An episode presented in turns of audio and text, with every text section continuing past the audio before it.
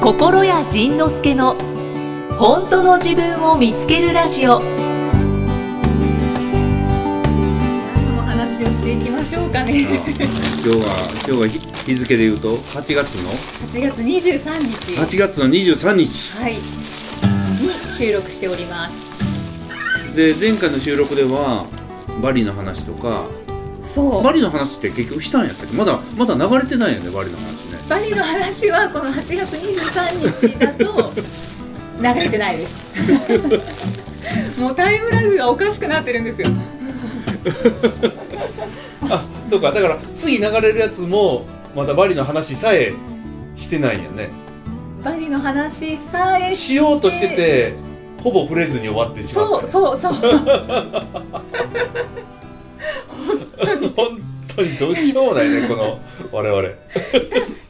えっと、配信してるのがうん今、うんえっと、9月半ばだと思うんですうんなのでもう夏は終わり夏は終わりはいあのあそ初うだ夏の頃のニューヨークの話ももう遠い昔になってるんでその遠い昔のこう記憶を掘り起こしながら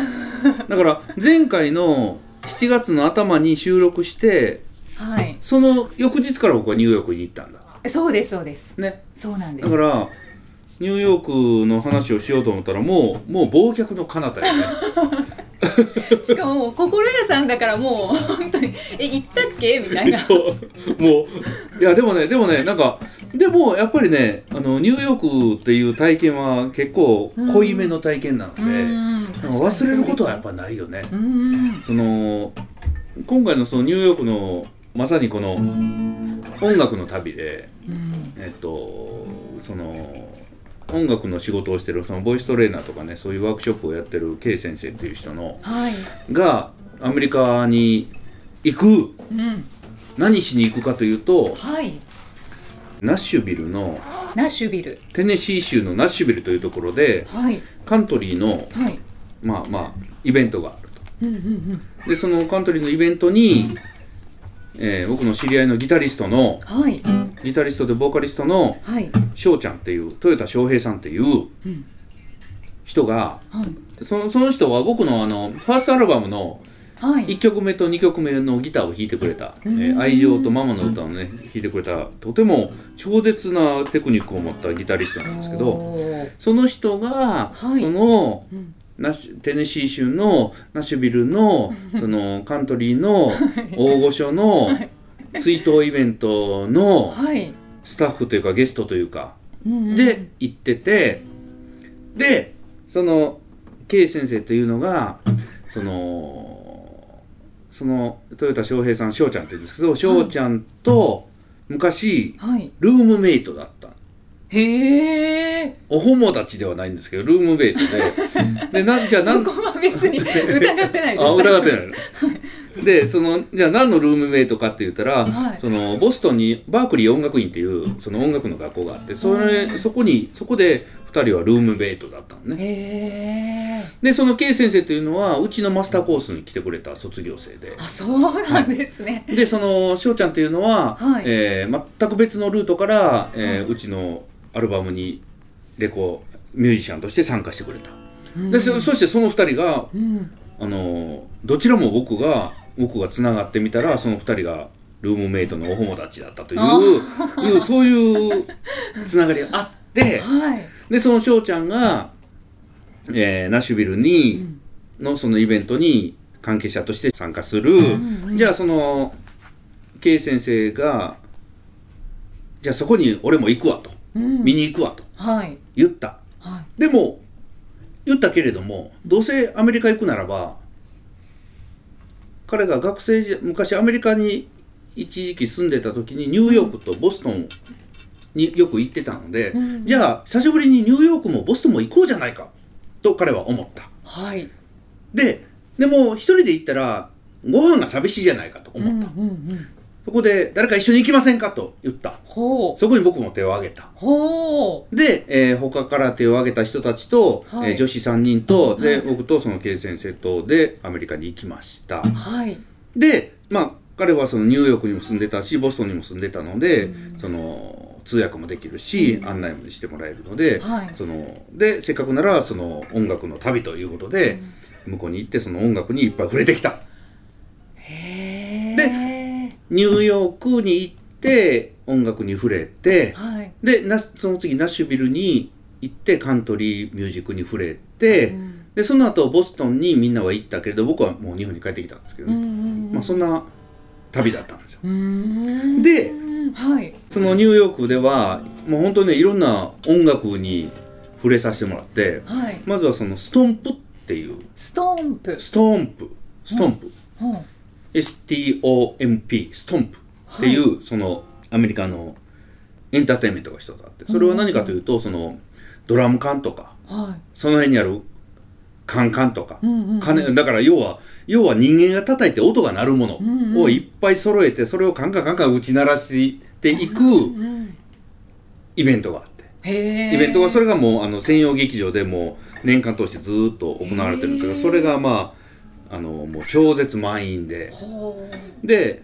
ずーっとそれ聞いてて面白いのかなと思ったらうんうんうんそこにねやっぱりねその笑いの要素をいっぱい入れてあっううてんうんで基本的にえっと喋らないのねあ喋らなくてそうなんだ全てがジェスチャーでいくからその言語が分からなくても大丈夫なうんのね。うんでそれでそのあのやっぱりそのおどけ役というかボケ役がいてそれがもう面白くて。うんだからその、えっと、音楽としても面白いしエンターテインメントとしてもすごく優秀でへーでこうずっとずっとクスクス笑ってる感じで、うんずっと一緒に手拍子したり足拍子したりして、うん一緒に参加したりその真剣なところのそのテクニックを見たりしておおという、うんそういうまずお打楽器イベントに面白そすごく面白かったう、。うんでその次に、はいじゃあうん、ホテルがねタイムズスクエアのすぐ近くだったんで。へえじゃそうなんあですそうじゃあということでブロードウェイおおでミュージカルを見ようということで、おーはいえーアラジンうーんいいですねそうみんなが知ってるだろうということでねアラジンを選んでくれてうんでそのアラジンもアラジンもその専用劇場で、うんもうアラジンばっかりずっとやってる劇場で行って、そしたら今度はいっぱいセリフがあるわけだけれども、うんうんうんそのセリフは僕ら正直言って英語、まあ、2ミリぐらいしか分からへんかっ た単語を1つ2つよし今拾ったぞぐらいあの全然分からへん、はいでもでもそのエンターテインメントとしてとしてものすごく優秀で、うん本当にねもうああエンターテインメントだなという感じだったね、うんでそのまあまあアラジン主人公はアラジンだけれども、えー一番強いキャラがジーニーということでそのランプから出てくる、うんはいはいそのジーニーが出てきた瞬間からもうその舞台の空気がポーン変わってあーもうむちゃくちゃ面白いわけうんほんでその後で聞くとその今現在の時事ネタを含めながらそのジーニーが面白いことはどうやらいっぱい言ってたみたいで、へーもう観客もずっと笑ってて。うんでもそのショー的にも音楽的にもそのパフォーマンス的にもものすごく優秀なものを見せてもらううん面白かったなぁと思ってうわで、ーはいさらにはいでその後このジャズのナイトクラブみたいなところ行ってうんそしたら今度あのねえーピアノとウッドベースとでドラムとそれから、えっとボーカルのお姉さんとうんうんがこう夜中にこうジャズクラブみたいいいでなすね有名なところにねでそこでそれを聞いて夜中まで聞いて帰るとあー素敵いいでしょいいですさらにはいまだあるんですねまだあるんだでさらに、えーその後まあいろんなそのロックフェラーセンター登ったりうんいろんなところ行ったりしたんですけど、はいえーその後今度ジャズのうん今度オーケストラ的なジャズその、うんトランペットとかサックスとかトロンボーンとかそういうそのラッパ隊がいっぱいいるうんうんこれもまたねその老舗の有名なジャズクラブに連れて行ってもらってずっと見うてんきました。へで今度ランチタイムに今度はいゴスペル、ーえゴースペルのや本当つを音楽の旅ですねそう本当にね本当にたくさんの音楽を触れさせてもらって、ーうんでそういうねあのほんまニューヨークならではのエンターテインメントいっぱい音楽に触れてあでその時ね僕ねはっきり分かったことがーはい僕ジャズ苦手ガービということが分かったのでもこれはこれはねあのほんま子供の問題やからだからねその天下一品のラーメン好きな人もいるし苦手な人もいるみたいななんかそんな話だからだからそれが悪いとかじゃなくてそのあの僕ねそのジャ夜のジャズのナイトクラブ行った時にーン気づいたのはあやっぱり僕は歌がある方が好きボーカリストがいる方が好きだという、うんフュージョン系とかそのインストゥルメンタルとかなんかそういう楽器だけのものよりもうん歌がある方が好きだうなんうんうんと思ったのはいが一つ、はいででもそのジャズはねむつなんかねもうそのリズムとかそのしあの曲の進行とか難しいと思ってジャズ難しいんですよね難しいそうでああ難しいああ難しいなんだこれえどなんだこれもうその理解を超えてるから理解できへん のよねでもなんかそのねジャズクラブ行って、はい夜に、はいでそこでこうねこっちちょっとこう鳴らしながら 的ななんかこうかっこいい的な憧れみたいのがあったんあやけりどますよねあるよねありますそのでもあのねカカクテル片手にそうそうそうそう そう。でちょっとこうなんかささやいたり、ね、であの あのドラムこうだねとか言いな がら的なものをねあの僕もそれが理解できる人間だと思ってたんですけど無理だということがね今回多分ねはっきり分かっいやた。ー残そうだからねまあまあ変なそのそのその大人な世界への憧れ念うんうんそれがね、はい見事見事に砕け散ったから、うんすっきりした。あーまあすっきりした。逆にそうでそのジャズってあー難しいなあーなんかあーあかんなというのは分かった後に、うんゴスペルを見たら、うんうんはいものすごい分かりやすくて楽しかったの あーこれもっちゃええわーって いう。だからね、あのそのほんまねその僕はその音楽僕の音楽っていうのはそのミーハーで分かりやすくて楽しいのが好きだなっていうのが分かったそうんうんうのん渋い大人の音楽あかんなっていうのがよく分かった。ジャズフュージョンはなかなか難しいって聞きますよでねもなんかそんなん聞いてる人の方がなんかかっこいいっぽいやんあそうですねね、しかも僕もこの曲がりなりにもこの音楽業界に片足を突っ込んでる身としてははいやっぱりそういうねだからあのーそういうところでそのミュージシャンのレコーディングとかライブとかやってたらプロのミュージシャンの人たちとやっぱいっぱいいっぱい触れ合うわけですよ。うんうんうんそしたらそういう人たちはその外海外のアーティストの名前がいっぱい出てきたり、それからそのそういうところのうんいわゆる大人な音楽に精通してる人たちが集まってるわけですようんうんうんうんそうですよねそそのその人たちからそその人たちがそういう会話始まったら僕は完全な置いてきぼりになるわけ ですまるでオーストラリアであの英語が分からなくて閉じちゃった みたい、ね、そうだ閉じたことがあったそういえばうわーこの世界違うわーっていう、ね、なんかそのそれをねはっきりとあの分かったやっぱりそのうん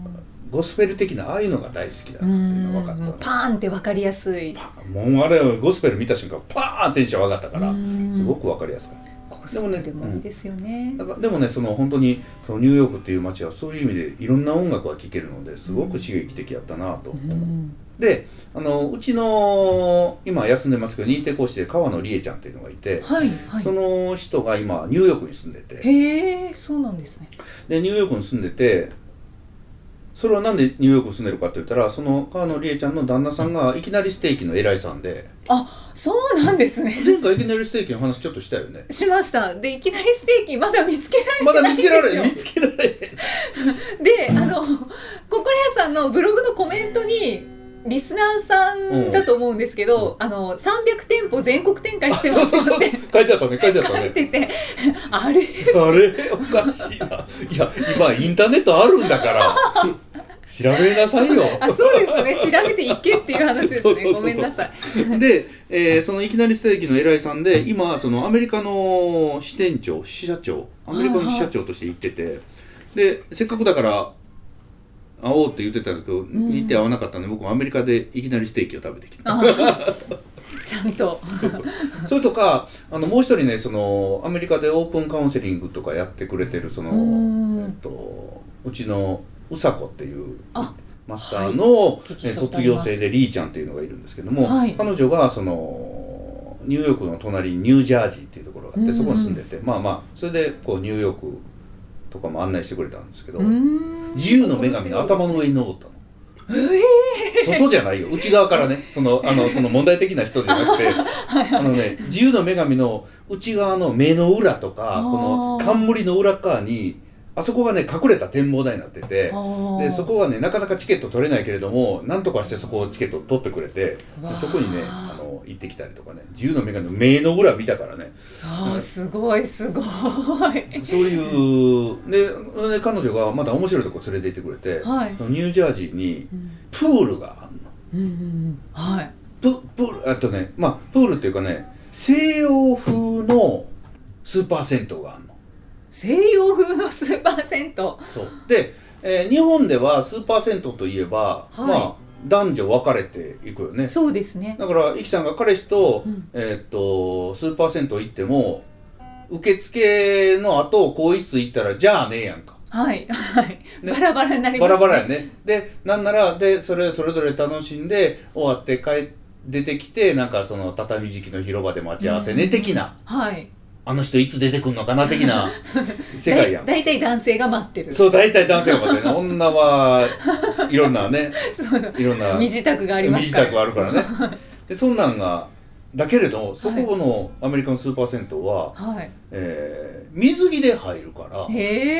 えらカップルで行くとカップルで一緒に入れるの。おうおうおうでそのジャグジーがあったり、うんその足湯みたいなところがああ歩くお風呂があったりそれから滝に打たれるお風呂があったり、うん色の変わったお風呂があったりヒノキ風呂があったりいろんなそのいわゆるスーパー銭湯であるところにカップルが一緒に入れる、おういいですねいいよねいいですあこれいいやんと思ってで,、でその更衣室の横にはちゃんと洗い場があってそこはもう男女別なんやけど、うんそういうねあの施設に連れて行ってくれたすごいそこも良かったよねへえ楽しそなんうかニューヨークはねかなり満喫したどのぐらい行ってたんでしたっけ10 2週間ぐらい1234567 ちゃんとそれでも手帳で、ねこ9日間やねよあああそうなんですそうねそうそうでニューヨーク終わって、うんナッシュビルに行きました、うんナッシュビルって知らないでしょうんうん名前は聞いたことありますけど、うんで僕もナッシュビルでそのカントリーのイベントって何だろうカントリーミュージックでそんなに聞いたことないしなどうなんだろうなと思って行って、うんうんはいまあまあまあそのそのニューヨーク出て、えーナッシュビルに行く間は僕はそのジャズ僕はジャズがダメなんだということに打ちひしが れてるはいはい 大人になれなかったそうそう大人になれなかったああやっぱりダメなんだなんかただの音楽ミーハーなんだと、ね、いうことが分かって打ちひしがれてナッシュビルの地に降りたら、はいナッシュビルの空港を降りてその翔ちゃんっていうのを迎えに来てくれてたんですけど、うんうんその、えーターミナルうんと空港を降りて空港を出るまでにその空港の施設なんか飲食店とか売店とかいっぱいあるよね、うんその一角にステージがあって、おーそこでねミュージシャンが歌ってんの、へえそれがこのこういううんうんフォークギターいわゆるフォークギターアコースティックギターと言われるやつを持って弾き語りをしてたわけ、うんうん僕が一番大好きなスタイルで、はそのその空港の中でそのそれを見た瞬間にこわっとテンション上がっ ておおこれあって上がってでその荷物を引き取るターンテーブルのとこところに行ったらそのこのギターの有名なメーカーでマーチンとか、うんうんうんえーギブソンとかって、はいそういう広告とかそおーのギターが置いてあったりとかおおこれテンション上がるやんかと思って。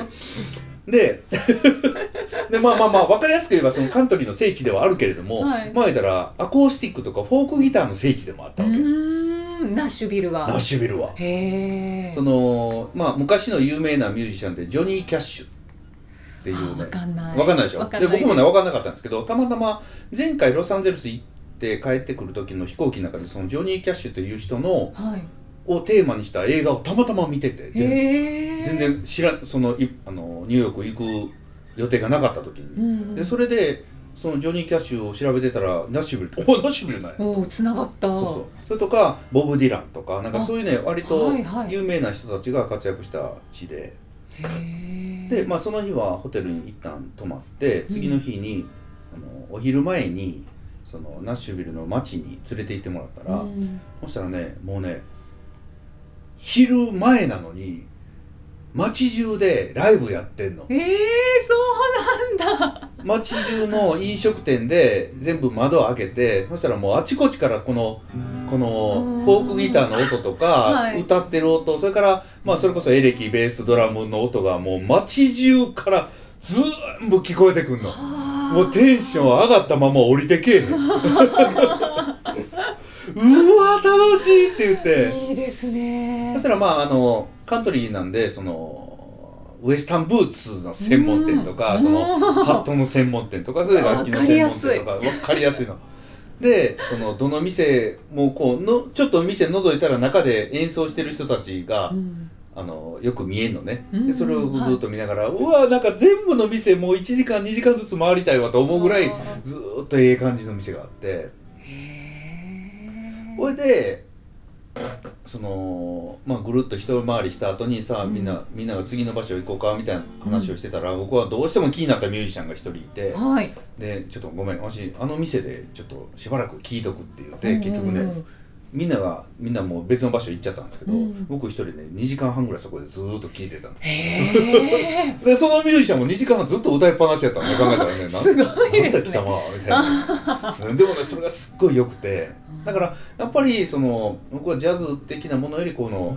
このこっち系の音楽の方が好きなんだということが分かったことがものすごい収穫でうんあ行ってよかったなっていう感じやったなじゃあやってたのは自分に合ってたんだっていおうそうそうそうそ再うそう確そう認ですよそうねそうそうそうでそのミュージシャンが、えーあるある楽器を使ってて、まあ、うん基本的にはそのこのギター1本のギター1本とハーモニカとで歌を歌うというそのうんそれだけのスタイルやったんですけうど、ん足元に何か箱を置いてて、ね、その箱をこう踏んでんのうんうんうんうんリズムを取って踏んでんのね、はいでそれがねまたなんかええ音出してるのよベースみたいな音をベースというかそのドラムのあの足で踏むうんうんボうンんボンボンボンはいっていう、あれの音がするわけ、うんであれなんだろうと思ってずーっと見てたのでずーっと見てて結局その人に教えてもらったらそれがその楽器がこう足でポンポンとまあ言ったらね足で踏む打楽器やったのうんうんはでいそれがベース音がしてリズムリズムが取れるそういう楽器やったのねうんそんでその楽器の名前がストンプっていうねそうなんですねへニューヨークの一番最初に見たはいイベントの名前がストンプで打楽器イベントそうそうそうそうそうでナッシュビルでそのストンプでこ今度そのストンプというそのものの名前の楽器に出会うおこおれは絶対ええやんかと思って、はいそれを見ながらアマゾンで買ったあ見ながら見そなのが場らアでマゾンで買ったあ早いあもうったよさすが行動そがんな早いですそうででもそのどの楽器が自分に合うのか分からへんから2種類ぐらい買って、うんで日本に配送されるように段取りして、はい日本に帰りました、はい日本に帰ってはい数日後に熊本でトークドライブがあっうんたんですうよ、んはいイベントですねイベントがあったんですよね500人ぐらい来てもらったんですけど、うん熊本にイベントがあってそこではいどこでも練習してなかったその楽器が届いたのはその出発する日の前の日に届いたおのおででも練習する間もなくその楽器をどうやって接続するのかさえもよくわからないままその楽器を熊本に持って行って本番で使ったどうどうだったんですか難しいあだから 難しいんですねだからもうもうそうなるとねその,、まあ、そのミュージシャンと一緒やけどそのギターを弾きながら、うん歌いながら時にハーモニカを吹きながら、うん足でリズムを出すわけそっか難しい難しいそうそうそうそうそうそうそうそうああ今写真が出てきてあそういう形してるんだそうそういう形でこれでそしたらもうねほんまにこのどんどん足でどんだからアップテンポな曲はものすごい迫力が出るのねうんうんうんうんだからそういう一楽器をつ音が加わりますもんねそうそうそうそうそうだから本練習なしで本番あだから練習はその熊本のリハーサルで一応リハーサルで練習して 本番どうだったんですか、ままあいけたんちゃうまあ、反反響ややありいやいやいやややあり大丈夫ですあのみんなねあ のうちに来てくれてるお客さんはそんなに音楽のことこだわりないし詳しくないか らだからこそ僕の音楽を聴けるんであって、ね前前もねなんかびっくりされたけどそのその日の朝に作ったばかりの曲をビートルで歌ったりするよね僕はねおーそれを見て衝撃を受けてる人もやっぱいて、うんうんね、だから、うん、その日届いた箱まだ開封もしてへんや つを熊本持って行ってそこで開封してうんもうめちゃめちゃ見切り発車じゃないですかアホやでな でもまあまあそでそれで練習してビートルでも使ってみてっていう感じでうん今ねその楽器に今慣れようとしてるはあほらもう2019年はお仕事するってそうそうそうそう宣言してますので、ねはいそんな感じで、えーそんな感じの駆け足でしたけれどもニューヨークのはいお話でした、はい、ありがとうございまそれす。ではまた来週さあ、では、心屋さんからのお知らせです。心屋さん、お願いします。はーい。えー、いよいよ始動。心谷仁之助トークライブ。さあ、もう明けだ。はい。もうってあの、海でゆらゆらするもうじゃなくて、その、はい。藻に服すっていうやんか。あーもう明けだ。はい。歌って踊ろう、天の岩戸。うんという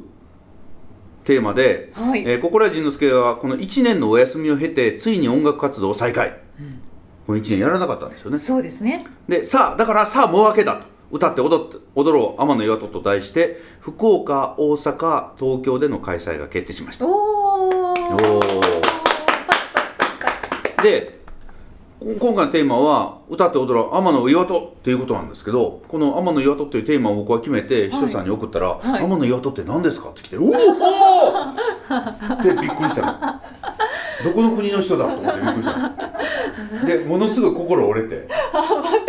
またものすごい心折れてめっちゃガラスのハートのがそうめっちゃのハートめっちゃ折れて砕けました。そうでであじゃあそんなしそんなにみんな知らないのやめとこうかなと思ったけどいろいろ聞いていたら結構知ってんね知ってる天野岩うんと私宮崎出身です。おお、はいまさに、はいなあのあそこの河原なそそうなんです。天野安河原。うだからあ知ってない人にも知ってもらおうじゃないかということで、このテーマを刊行することにしました、はいで、えー今回は全ての会場で久々のバンド構成ですおお。今までその弾き語りがねほとんどやったんですけど、はい。で天照大神様が、うん弟のススナスサノオノミコトの乱暴な狼藉に怒って、はい。天の岩戸に閉じこもりましたはい。ねで世の中から光が消えてしまいました残された神様たちが相談してその閉じこもった天の岩戸の前で雨のうずめの神が歌いながら踊って楽しく笑ってみんなでわっはっはと大騒ぎしたうんうんうんう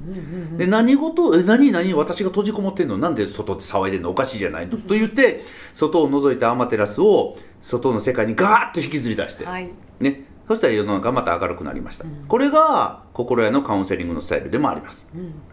えー僕らが楽しく遊んでいればつられて閉じこもっている人も出てくるよねと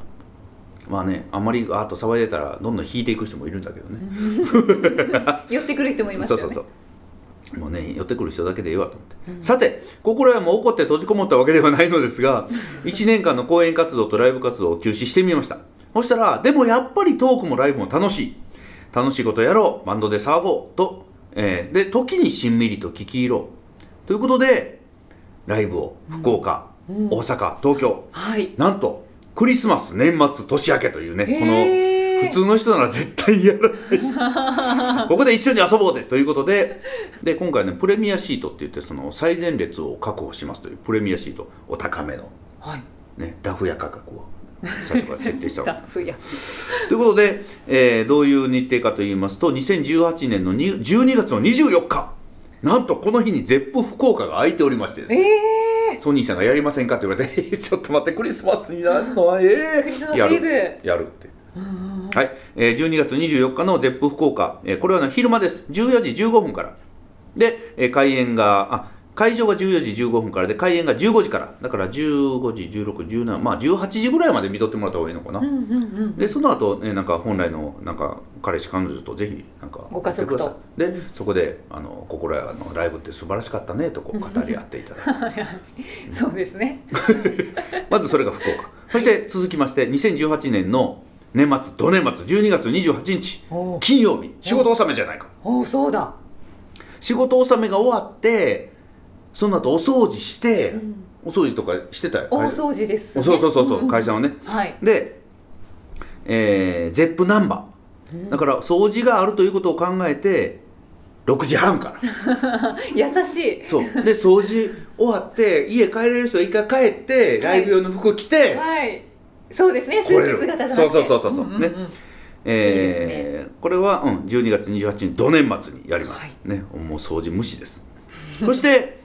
この2つだけにしようと思ってたんですけどまたソニーさんから年明けの1月8日に全部空いてるんですけどうわ東京って言われ て「めちゃめちゃいやでもそれはやめとこうか」やる ってはい1月8日ゼップダイバーシティここからねわおあのフジテレビの向こう側のね、ゼップダイバーシティはい。ゼップ東京ではありませんゼップダイバーシティダイバーシティ。ね。で、えーこれはえー1月8日火曜日、これもね平日なので、えー開演が18時半からうんで、えーっとこれね時々聞か聞かれるんですけどスタゼップとかのライブハウスだからスタンディングですかって聞かれるんですけど、まあそうですねお椅子をおおお座敷をお座敷じゃないお椅子をご用意いはいたしております、はいわーいだからゆっくり座って聞いえてっくとださい、ぜ全部の会場あ全部の会場にお椅子は用意しておりまありがすたそして、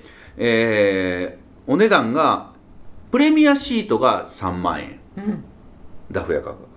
格で すそして指定席が8000円税込みはいでなんとドリンクがまた心得のおごりでワンドリンクついてくるへえ嬉しいですねねそんな感じでお一人様、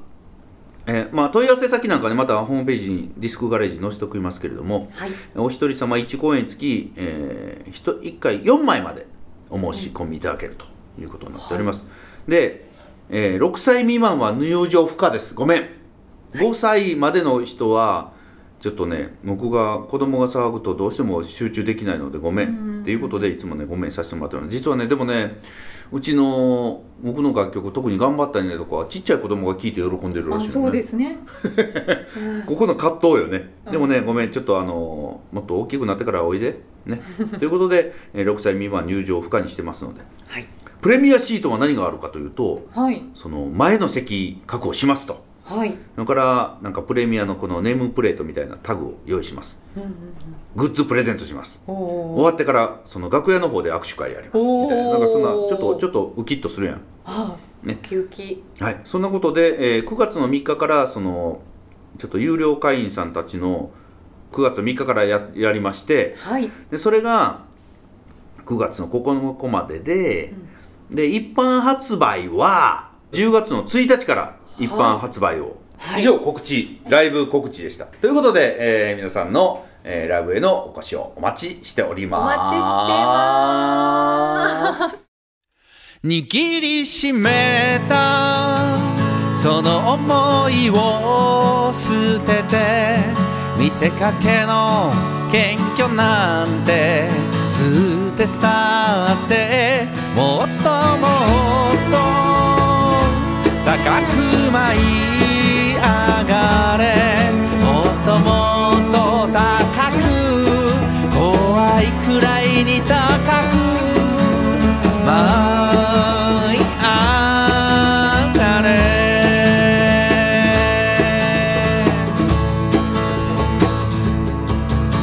自分なんて大したことないんだってセリフや小さくまとまってお山の大将気取ってみたり傷つかないよ上手に無難に生きることそれが一番かっこ悪い生き方じゃないのたくさんの人に何かを伝えたいのならもっと高いところから思いを振りまこう消えることのない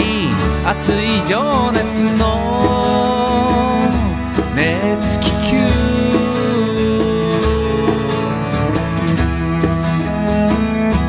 握りしめたその思いを捨てて見せかけの感謝なんて捨て去ってもっともっと高く舞い上がれもっともっと高く怖いくらいに高く舞い上がれ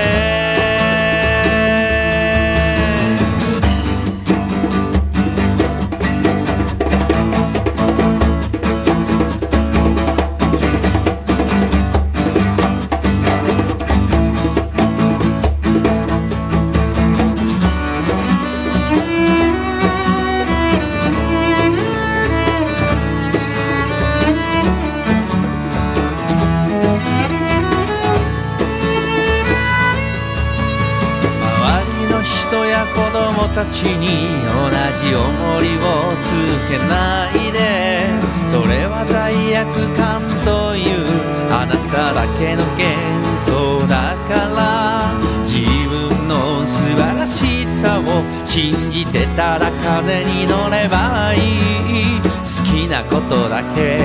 突き動かされるままにいや表に立ってたっぷり批判も浴びて傷だらけに磨かれて堂々と進もう誰にも消せない熱い思いの熱気球握りしめたその重りを捨ててしがらみや負い目なんか捨て去ってもっともっと高く舞い上がれもっともっと高く怖いくらいに高く舞い上がれ行き先も見えない未来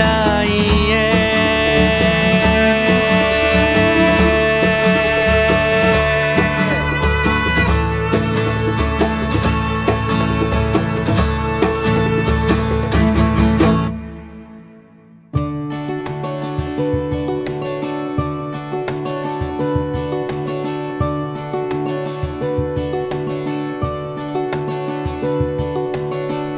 次回はどんな気づきのお話が出てくるのかお楽しみに